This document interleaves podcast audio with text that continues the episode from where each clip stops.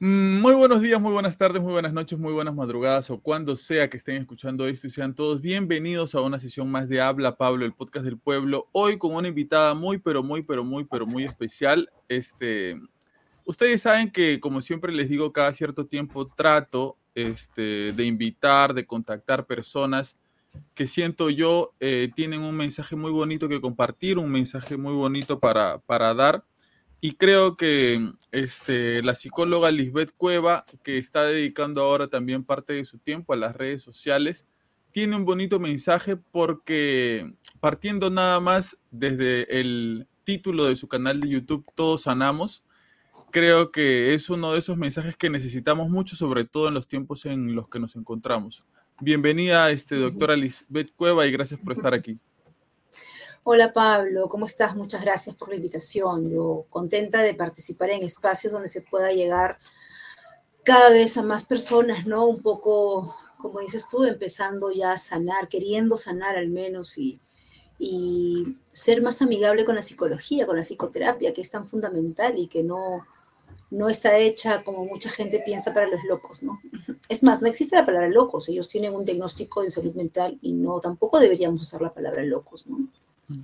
Eh, ¿Por qué considera usted que no se invierte mucho en la salud mental? ¿Por qué hay una poca, una muy baja atención a la salud mental en nuestro país? Ah, bueno, yo tengo ahí una teoría de repente un poco dura, un poco eh, difícil de, ser aceptada quizás, pero yo pienso de que eh, si tenemos un ser humano con un buen amor propio, un ser humano estable emocionalmente, es un ser humano que va a reflexionar y razonar sobre sí, sobre sí mismo. Y al razonar y reflexionar sobre sí mismo, va a poder empezar a cuestionarse. Y al cuestionarnos sobre sí mismo, nos cuestionamos acerca también del resto, de lo que nos rodea. Entonces nos hace seres más, nos hace seres más pensantes, más estables, más atentos a lo que sucede. Y no estaríamos como estamos en este país. Yo creo que nos quieren así, mm atontados, nos quieren desequilibrados, nos quieren, eh, digamos, eh, frágiles ante el mundo para poder manipularnos. Ese es mi pensamiento.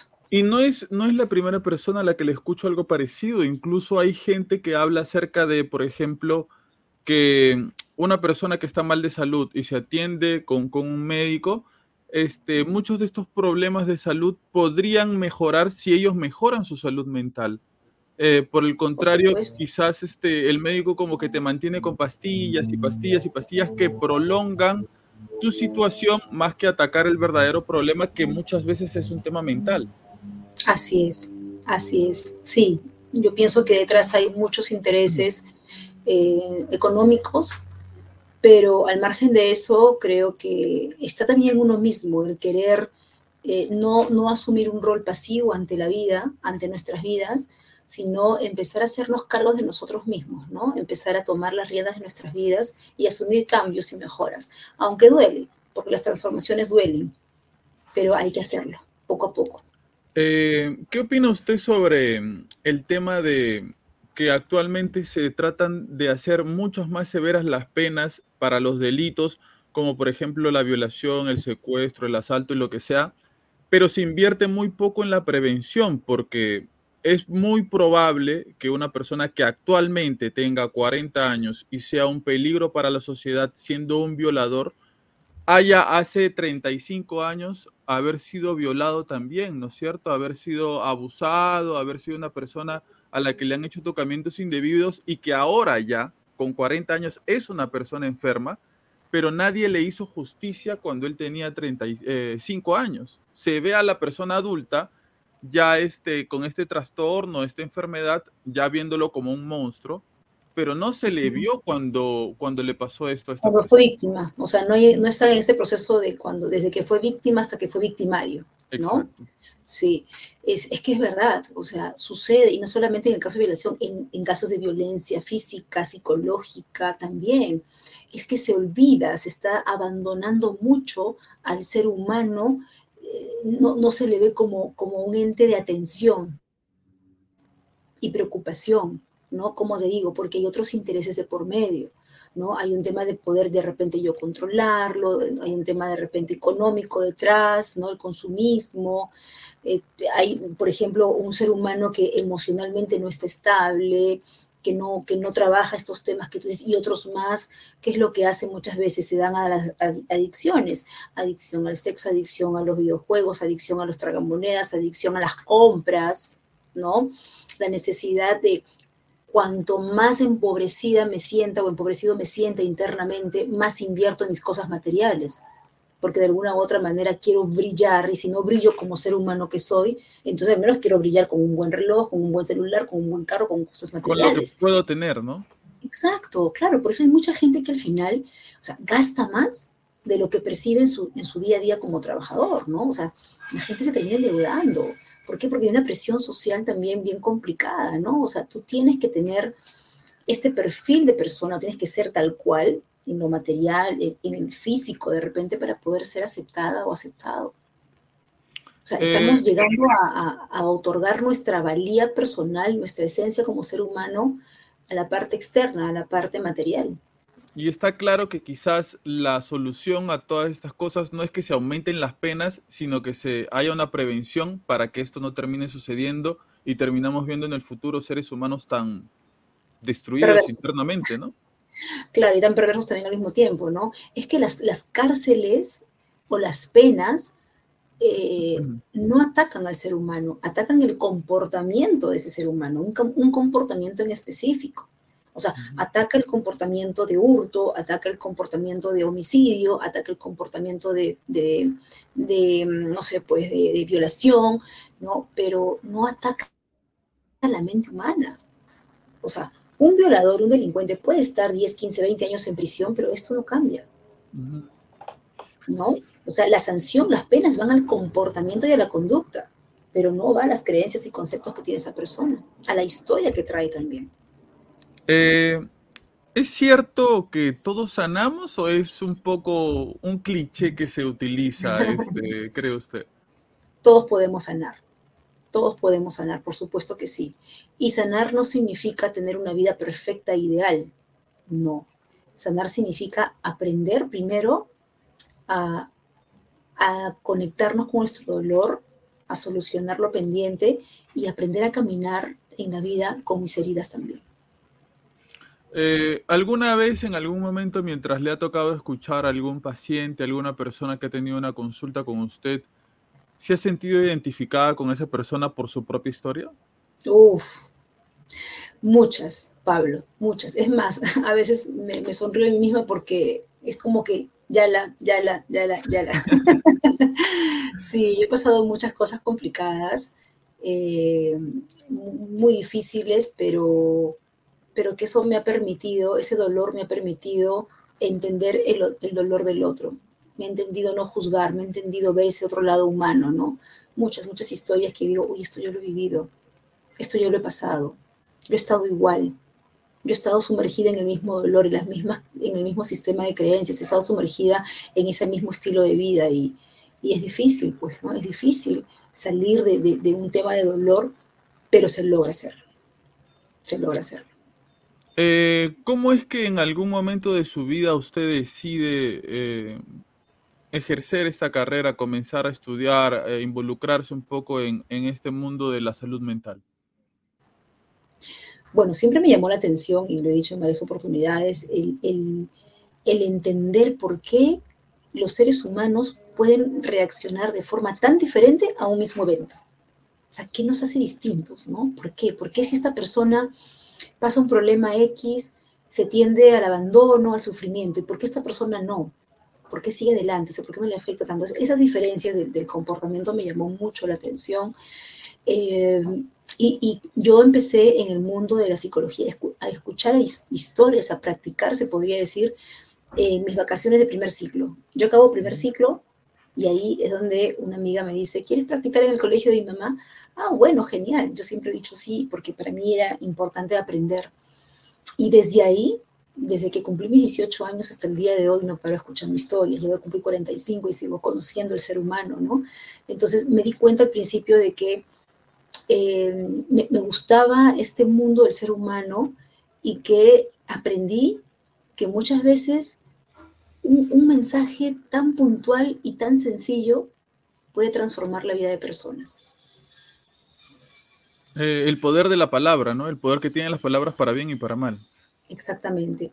La palabra, la empatía, ¿no? El, hecho de no juzgar, el hecho de, abrazar al ser humano con sus aciertos y desaciertos, sobre todo también. Eh, eh, las malas esperanzas de seguir adelante.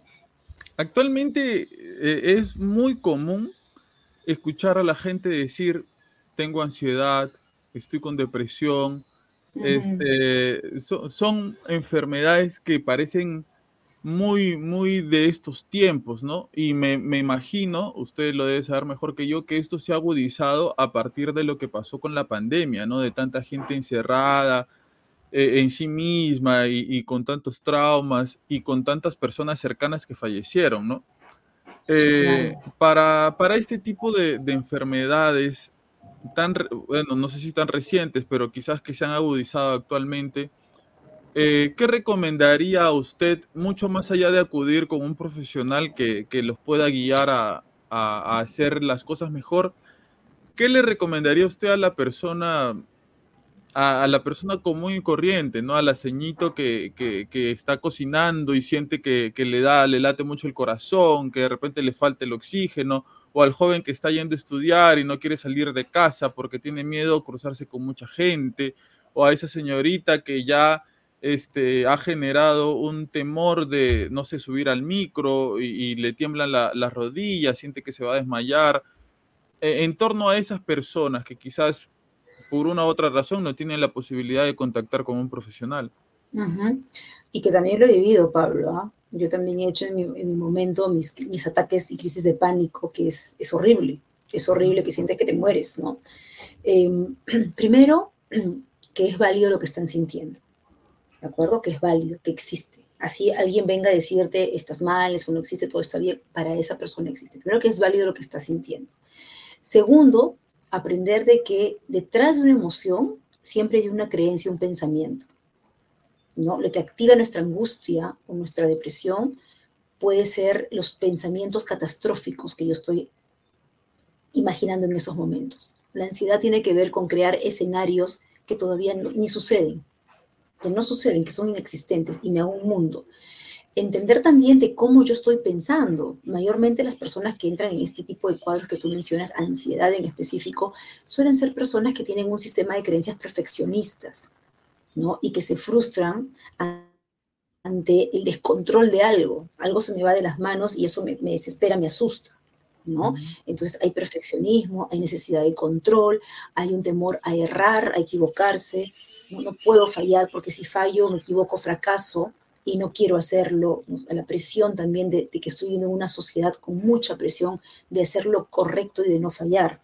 ¿no? que es válido y que si en esos momentos te estás entrando de repente en una situación de ansiedad, párate, respira y si no lo puedes controlar tú misma, siempre tenga la mano a una persona. O sea, cuéntale esto que estás pasando a una persona que tengas confianza. Puede ser un familiar, puede ser una amistad. Y cuando tengas estos episodios, dile, mira, yo suelo a veces estar en la calle, a veces me falta el aire, a veces siento que me voy a desmayar, a veces siento que me paralizo y no puedo avanzar. Te voy a llamar, por favor, para que me ayudes. O sea, es importante en esos momentos tener un aliado también, porque el, el tener un aliado nos da mayor seguridad. Recuerda que las personas que padecen ese tema de ansiedad tienen mucha inseguridad de qué puede pasar, ¿no?